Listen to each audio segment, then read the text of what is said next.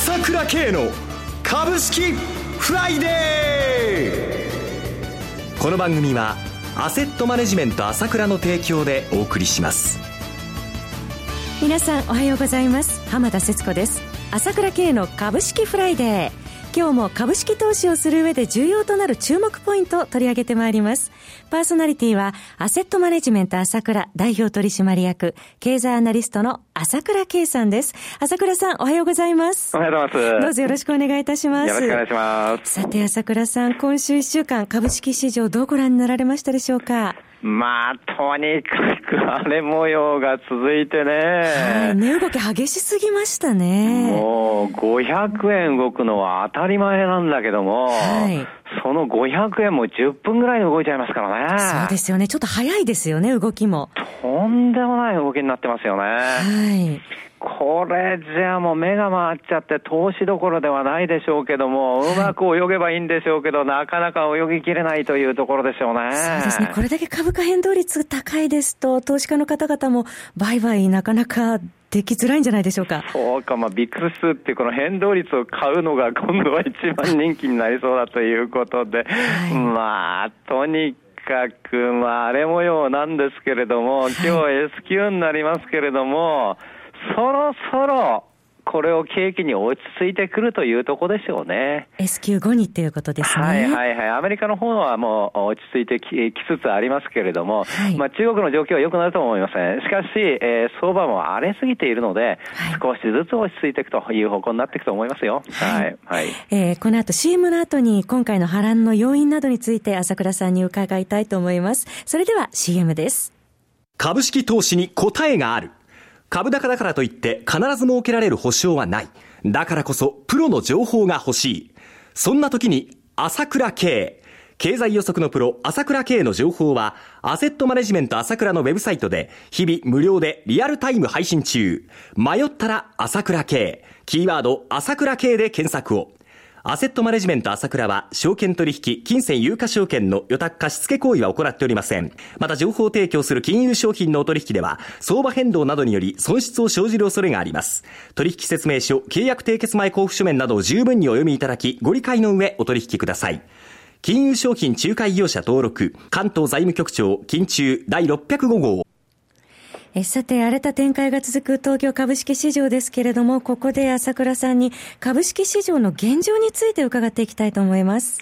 やっぱり中国発ということで、これが大きいと思いますよね。はい、基本的にこれだけめちゃくちゃな動きになっちゃったっていう起点を考えてみると、8月の21日からなんですけれども、はいここから立ち会い日が15日あるんですけれども、もう3日だけですよね。あの、500円動かなかった日っていうのは。はい、あとは凄まじい変動になり、えー、またその変動率が上がってきているというのが、あの、現状ですよね。はいで、今ではもう中国の株より変動率が大きくなっちゃってるわけですよ。そうですね。一昨日はもう本当に1343円高という場面もありましたね。そうでしょう。はい、異様な世界ですよね。要は、まあやっぱり中国の株が思うように売り買いできないので、日本の株がそのターゲットにされちゃってるという部分はあるんですけれども、はい。あとはいくつかの要因があるんだ、あると思うんですけれども、はい、まあ一つ私前から言ってる、売り物がないよ、売り物がないよって言ってきましたよね。はい、売り物がなくなってきちゃってるわけなんですよ、日本の株は。はい、だからここに来ても、売買代金見ると昨日も2兆5000億だし、3兆円できてませんからね、一昨日の1300円上げた日を除いては。そうですね。それにもかかわらずこれだけ動くっていうことは、要は投資家が今、売り物がない上に引っ込んじゃってるわけですよ。板も薄いですしね。そうそうそうそう。言うなれば、ちょっとここ手が出しづらいなってことで、まあ、投資を控えてるわけですよね。はい、えそこに持ってきて売り物が薄くなったところに、こういわゆる超高速取引がバラバラバラバラ暴れるわけだ。はい、えー、だから、まあ、これだけじゃなくて、レバレッジ投資なんかの関係もあるんですけれども、えー、変動が大きくなる要素が日本の株にあるわけですよ。はい、だから引けにかけてバーっと上がっちゃったり、引けにかけてバーっと下がっちゃったりね。えーえー、それはレバレッジ投資の額を維持するためというのもあるんだけれども、それで自動的に買いが増えちゃう、売りが減っちゃうというのも、売りが増えちゃうというのもあるんです。値幅を 増幅させる部分があるんだけれども、はい、それともう超高速取引に関しては、これは稼ぎ時ということで、この上下を余計に荒らさせてしまうという動きがあるわけですよ。そこで利ザヤを稼ごうとしてるわけですね。もちろんです。それで私がいつも言ってるのは S q が問題なんだということをお話ししてきました。はい、えー、で、今までもお話ししてきましたけど、S q の特に2日前、水曜日ですね、今回で言うならば。はい、私も本でも書きました、書きましたけども、昨年の2014年の相場見ても、まあ、400円以上下がった日全部見ても、ほとんど S q の手前なんですよ。9回中8回がそうなんだから。なるほど。ええ要は S q の手前ということで、徹底的に売り仕掛けを狙われてるわけですよ。はい、動かして、言うならば、それを増幅化して動かせる、動かしていく力が働いてるわけです。それがもうパターンになってしまっているということですね。パターンじゃないですか。もう日本人全員でね、今、評論家も言わないですけれども、はい、あたかもこれが全部自然に動いているようなことで解説してるじゃないですか。えー、自然はありますよ。自然はあるんだけれども、増幅してる、増幅させてる、株価を操作させてる力もあるんだということも確認しておくべきだと思いますよ。この相場が動かされている感覚をつかむ必要があるということですね。だから、今回は買い仕掛けてきたじゃないですか。はい、水曜日に、はい。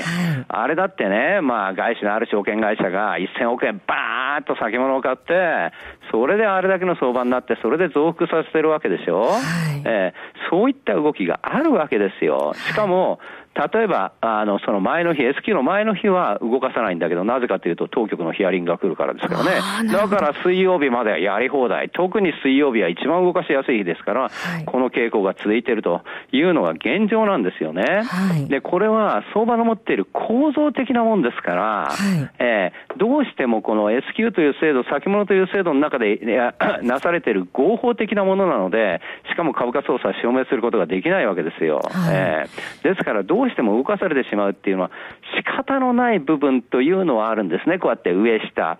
それからもう一点は、売りがものすごく溜まっていたということが事実なわけです。だから今度はそれを狙われていたわけだけども、はい、私がいつも言ってきました。売りすぎだよ、売りすぎだよ、売り物がないのに売ってるよということを言ってきましたよね。はい、これがちょうどいっぺんに水曜日に効率がいいから上げ仕掛けで狙われたわけですよ。えー、そこに定められたわけですね。そうですね。はい、えー、今度は売り方がやられるように持ってかれたわけですよね。はい、えー、だけども基本的には、今日も、昨日の空売り比率もまた40%超えてきましたけども、はいもうやっぱり売り人気っていうのが、とどのつまりまだまだあるわけですよ。はい、えー、相変わらずダメだ、ダメだ、ダメだというのが、まあ、大きいわけですよね、はい、基本的にこの反動は、この間の売りのバーって買い戻しと同じように出ると思いますよ。出ると思うけれども、やっぱりまだこれだけ崩れた相場、それから中国の問題があるっていうのは、時間がかかる、日柄がかかる、それからまあ、その気分がちょっとこう、慣れるまでは少し、あの、その、癒す時間っていうのは必要ですよね。それはしょうがないと思いますね。はい。ここで一旦 CM です。今、朝倉慶が熱い。その鋭い分析力で注目を集める経済予測のプロ、朝倉慶が代表を務めるアセットマネジメント朝倉では、日々の株式情報を無料でリアルタイム配信中。アベノミクスで上昇した株式相場、投資家はここからどう対処すべきか。迷ったら朝倉慶。キーワード朝倉慶で検索を。アセットマネジメント朝倉は、証券取引、金銭有価証券の予託貸付行為は行っておりません。また、情報提供する金融商品のお取引では、相場変動などにより損失を生じる恐れがあります。取引説明書、契約締結前交付書面など十分にお読みいただき、ご理解の上お取引ください。金融商品仲介業者登録、関東財務局長、金中第605号。さて、今の相場の波乱の要因としては、えー、ただいま朝倉さんにお話ありました構造の変化、また空売り比率の高まりなどもあるということですが、どうでしょう、今後の見通し、しばらくやはり上下、値動きを繰り返すボックス相場でしょうか？そうですね、これはやはり仕方ないと思います、やはり中国の問題っていうのは良くなると思いませんから、はい、徐々にやはりこう癒されながら、日本株にお金が来ないわけないですからね。はい、それから基本的にこれだけ大きな相場が始まって、これだけ前も、先週も言いましたけども、いつも言ってますけど、お金がジャブジャブに出てきてる状態で、はい、相場が基本的に崩れるわけないでしょってことなんですよ。資金の流れに変化はなしということですね。えー、日本が一番いいわけだから、はい、えー、現実にね、証券会社が、その、いわゆるこの講演会じゃないけど、外人向けにやりましたと、メリルがやったら、やっぱり産単価申し込みが6割増えましたと、それから水保証券がやっても4割増えましたと。外国人投資家が。そうです。ものすごく関心は高いんですよ。はい、お金の逃げ場はないわけだから、それから日本株のファンドだって、まあ、どんどんどんどん6週連続流入増になってるって言うんですね、アメリカの方で。はい、えー、だけど、この状態で、ちょっとこう、見ているだけなんですよ。ああ、今は日本株を買うタイミングを待っているということなんですね。そういうことだと思います。やっぱり落ち着かないと買えませんからね、一番やっぱり流動性があるので、こういうふうにいいようにやられてしまいますから、はい。はい、まあ、それは仕方ないと思うんですよね。はい、えー、えー、えー、まあ、ただ、ここに来ては、まあ、やっぱり1万8000割は、まあ、買いかなというコンセンサスはできつつあると思いますよね。はい。それから、ああの、米中首脳会談、ここで、まあ、いわゆるその、いわまあ、材料的なもんっていうのが根本的に出るとはわかりませんけども、そこがあれば一応は落ち着いてくるという流れは出てくるんじゃないかと思いますよね。はい、とにかく値幅が激しすぎちゃってるわけだから、はい、このままでずっといるということはないんだけど、前も言っているように、売り物がなくなっちゃってるので、はい、ここの上下っていうのはもうこれやむを得ないという部分はやっぱりあるでしょうね。はい。え最後に、えー、朝倉さん、昨日日本郵政グループ3社の上場承認がありました。そうですね。これはね、やっぱりこの現状だと今、あの、懸念されるっていう感覚を持つ人も多いと思うんですよ。はい、やっぱり1兆円以上吸い上げますから、どうなんだなっていうふうに思うかもしれませんけど、私はこれポジティブに捉えていいと思います。っていうのは、新しい客層が証券市場に入ってくるっていうことです。はい、この間、野村証券があのトヨタの新型株やりましたよね。新株、はい。そうですよね。それ、まあ、元金保証みたいな株ですけども、はい、まあ、あそれをしたら、まあ、5000億円新しい資金が入ってきて、お客さんものすごく増えたっていうことがありました。やっぱり株式投資に対して関心はあるんで、今こういう動き見るとどうかなと思ってるかもしれないけども、はい、まあ、硬い優勢株だなっていう、この保守的な日本人には、ちょうど合ってるんですよ。こういう、その新型株とか、こういった優勢みたいなもんがですね。そういう意味では、こういったお金はですね、かなりまたに、あの、証券市場に入ってくるということになると思います。だから、巷言われているような、しかも、個人向けが90、国内の販売の95%ですから。そうですね。えー、それで配当利回りも3%を超えるような流れに来年からはなってくるでしょうから、まあ、これが来るっていうことは決してあの悪いことだと思いませんね。まあ、値動きあんまり動かなくていいんですよ。ただそうやって安定的に、えー、取れる株でそういうのが上場してきて、まあ、あ株式投資のきっかけになればということだと思うんですね。やっぱり欲しいのは新しいお客様ですからね。相場にも賑わいを与えてくれそうだということですね。そういうことです。だからしばらくはこんな感じでしょうがないんだけれども、まあ、1、2ヶ月じっくり買ってけっていうことですよね。はい。ありがとうございます。そろそろお時間が迫ってまいりました。お話は、アセットマネジメント朝倉代表取締役経済アナリストの朝倉圭さんでした。私、朝倉圭が代表を務めます、アセットマネジメント朝倉は、SBI 証券、楽天証券の口座開設業務を行っています。私どもホームページから両証券会社の口座を作っていただきますと、週2回無料で銘柄情報を提供するサービスがあります。ぜひご利用ください。